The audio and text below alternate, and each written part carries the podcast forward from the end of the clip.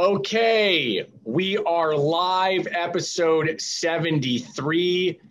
Sashee Chandran, Tea Drops, is here along with Ben Nussbaum from Happy Hour Media. Welcome to the show. Thanks for having us. Very excited. Sashee, I'm pretty pumped about this. I'm going to be the first to say it just because you know I like to keep it real. I'm not a real tea drinker. Uh, I probably should be to get down a little bit. And I will be after this because I'm going to, I have some of your stuff on my desk. Let's jump into it. When did it start? And what's the story behind it? So I launched Tea Drops in 2015. And as a tea drinker myself, I just noticed a lot of different frustrations with the tea making process.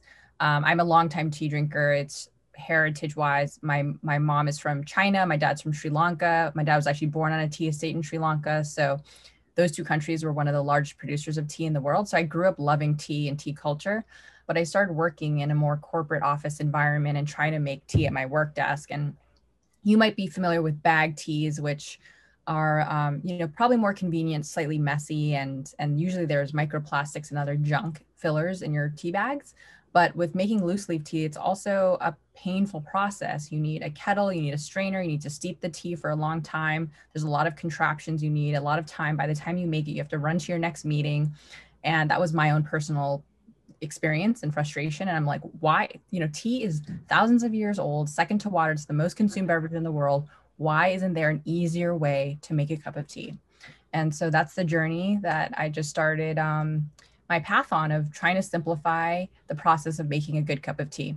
And that led me to experimenting with tea, tea blends and then eventually making tea drops, which is a bagless form of tea. So, innovation in the tea category. Um, were there any sort of forms like this prior to you? No, I mean, there's something called pu'er tea, which is uh, usually they come in these nuggets. They're thousands of years old. They're very uh, like an ancient Chinese kind of beverage. You you kind of take a brick off, a chunk off, and you put it in your tea. That's probably the most similar.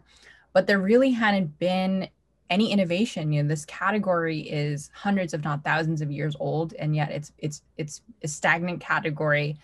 Very few players. If they if they are you know these heritage players i call them in the category it's either bag tea or loose leaf tea but no true innovation.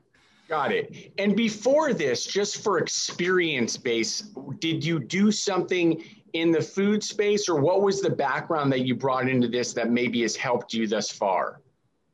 I think that what's helped me so no i had no experience in food or food manufacturing. I had a background in marketing um, meaning I was I was early in my career, so I was in this rotation program at the corporation I was in. So I spent six months in different areas within marketing, and then would switch on to the next to the next area. So most of my experience is in digital marketing, and I like obviously that's been helpful for being a direct to consumer business. I was going to say, I, I, think there's some stories or there's some information as far as you scaling on direct to consumer. But before we get there, we are going to circle back to that. Um, give us the first steps as far as launching the product. Uh, where did you go? Was it local retailers? Was it in your backyard? Was there farmers market? Give us that sort of uh, context.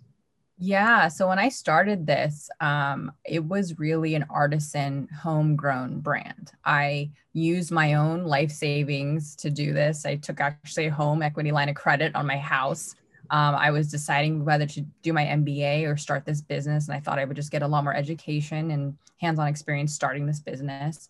And I just started selling at farmers markets and artisan shows. And that honestly was the best way to just like, no one is going to sell your product as well as you do and no one it, it, enables you to get direct feedback on your product what works what doesn't how your packaging comes across. So that's what i did the first year and I just went to trade show after trade show after trade show probably 30 that first year selling at artisan boutique stores.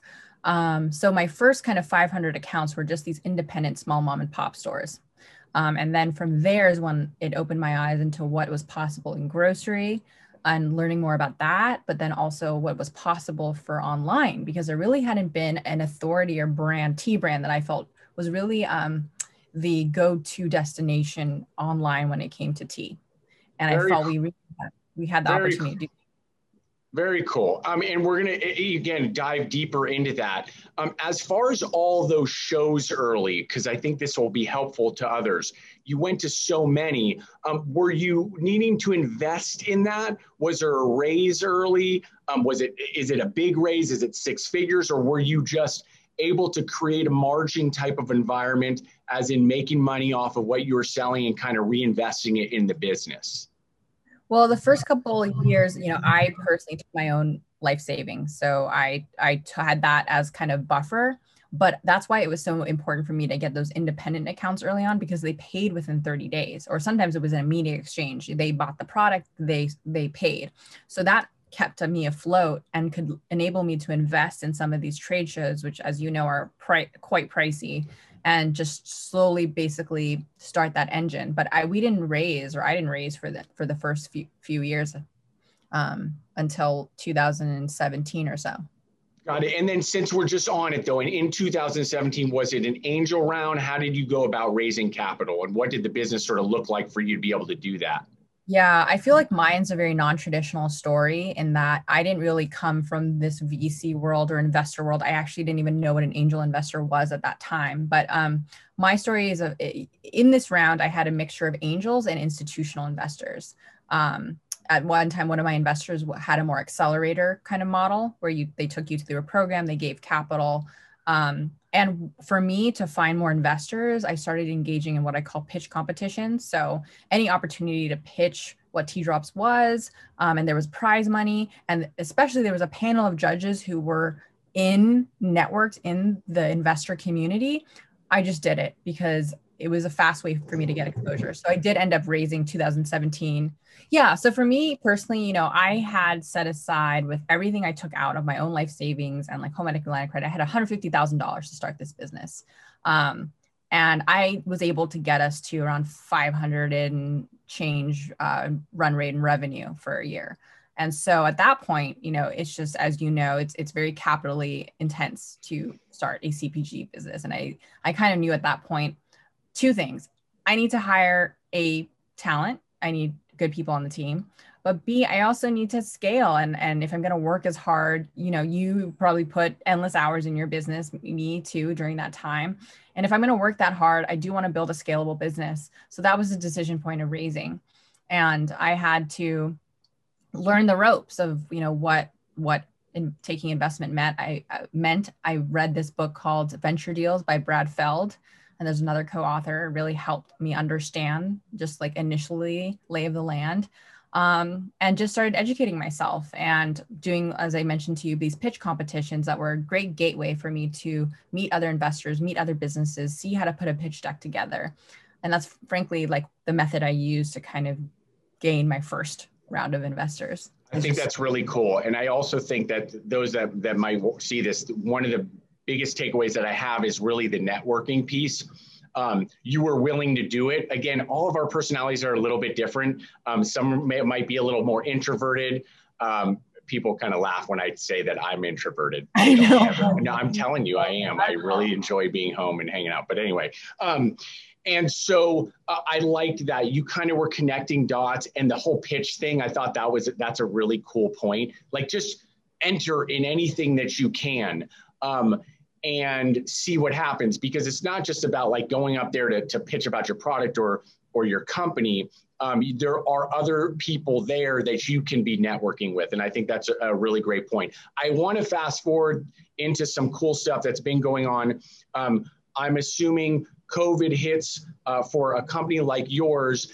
Um, i almost can see how uh, consumers would be would be would be using more of it um, drinking more tea. Okay, okay. So um, let's for for I'm just going to kind of round that out. What did the business look like prior to that for direct to consumer, and what did it look like sort of post COVID going into April May of 2020? Yeah, well, we saw about a 300% lift in terms of traffic and performance and revenue Um, so you had a huge traffic lift come March and April for us. You're right. We're very lucky that we have a very COVID friendly product. In times of anxiety, people are consuming more tea. People can't go to their local coffee shop or or tea shop, so they're consuming that at home. So we were very lucky um, from that point of view. But also, we realized that people were searching for more than just a product and a better for you, um, you know, CPG product. They want an experience that's paired with with what they're buying, you know? So that's also something that we noticed early on that people weren't just buying tea for tea, but they were buying it because it's a source of comfort. It's a ritual they can rely on day in, day out when there's so much uncertainty in the world. And so we really built our next set of products during 2020 and our whole strategy around serving the self-care needs of our customer and i feel that paired with you know the increased traffic we were seeing is what enabled us to retain those customers over that year that's really uh, an amazing uh, story as far as sort of how it took its shape. Um, and you're touching on some things that are really important because isn't that what this is for, for the customer? And yeah. um, we don't, it's talked about vaguely, right? It's always, you know, kind of people use these cliche remarks these days. It's all about customer service, but um, you're really tapping into something that's unique as far as your product the, and the offering and what it does do for the consumer. So you you you almost kind of have the trifecta there, which is amazing. So long you can execute on it, uh, which is you know which is the big piece. Let's talk about going into it's 2021. It's January. What does the business sort of look like as far as distribution, um, and where do you want to see it? Let's say by the middle of the year. Yeah, so we are 80% 80% direct to consumer right now, our own website and a little bit of ancillary from Amazon, et cetera. But we really have that direct relationship with the customer. Rolling out in 2021, we're, we're really transitioning to be that omni-channel brand where we have, you know, 20% and growing of our, of our, um, distribution in retail. And so we're actually rolling into Costco in Q1 of this year, which is a kind of a big deal for us. Um, you know, the, the, the gravity of that, it, it's not lost on me and just making sure we're ready really for that. Um, and rolling into Kroger stores and um, natural grocers. So we'll add on about a thousand retail doors by the end of 2021. Um, so that's pretty significant for us. You know, that means that we're going to move that that proportion of revenue from 20% to probably 30% by end of year. That's awesome. Uh, yeah. What an incredible story. Um, in closing, um, how many people are on your team right now? Um, and what is sort of like just a, a, makeup of, of that team? How, you know, what does each individual do? Um, just again, for more for context for, for those that are watching. Yeah, so we have about a 15 person team when you think about full time and part time. I would say full time, probably 12. I think it's a total. Um, the way our organization is set is that um, you know because we're heavily digital marketing, um, you know my my leadership team is our head of digital growth and our COO. Um, and under our COO, then that falls all the operations that, that are the backbone of our company, and under her operations manager, supply chain manager, et cetera. And then we also have, um, you know, under her team for right now sits our, our grocery retail um, team. So our sales as well as our brand manager for our grocery retail. On the digital side, that's all marketing basically. Um, so that's that's the marketing manager team, that's the designers are, that are on our team, um, and and paid digital support. So it's really like we try to keep uh, not super hierarchical, but but really just um, you know a lean team, a very lean team. Very cool. Congrats on everything. Uh, we'll, we'll definitely do a follow up. Uh, and um, yeah, because I, I look forward to really seeing how this thing looks, you know, over the course of the next 24, 36 months. Uh, it's a really cool brand. I'll throw up all the info after the show either way. Um, but it's been fun watching. Uh, ben, Ready for you, Hello. Ben. I'm ready for you, Ben. You notice how my I'm toned down here. Again, I'm at the factory. It, what sometimes the days land here, and then I got to kind of bring it down. People are looking at me. I got a light on. I, I don't know. The light kind of anyway. Uh, ben, you Happy Hour Media, give it to us. What's the story on that? Yeah, so I'm Ben uh, from I'm an account executive at Happy Hour Media Group up in Seattle. Uh, we're a digital and traditional marketing firm that specializes in lead generation. Uh, but really, what really sets us apart is our traditional media buying capabilities. So we work with a variety of regional and national companies to help scale their growth uh, sustainably through you know digital marketing and traditional marketing. Um, another thing we we've been doing a lot of is endorsements. So we work with a lot of our top clients to align them with celebrities and celebrities and you know figures that really represent the brands well. Um, so yeah, if you're if you you're ever looking to uh, increase your reach with some national TV campaigns, radio campaigns, um, or looking to align yourself with with a, a figure, you know, I'd, I'd love to connect and, and learn more. We like that, Ben. We like that. Ben's yeah. info for happy hour media is there. Sashee, Tea drops info right there as well. Appreciate having you both on. Enjoy the rest of the week. Thank Peace. you, Mark. Yeah, thank you.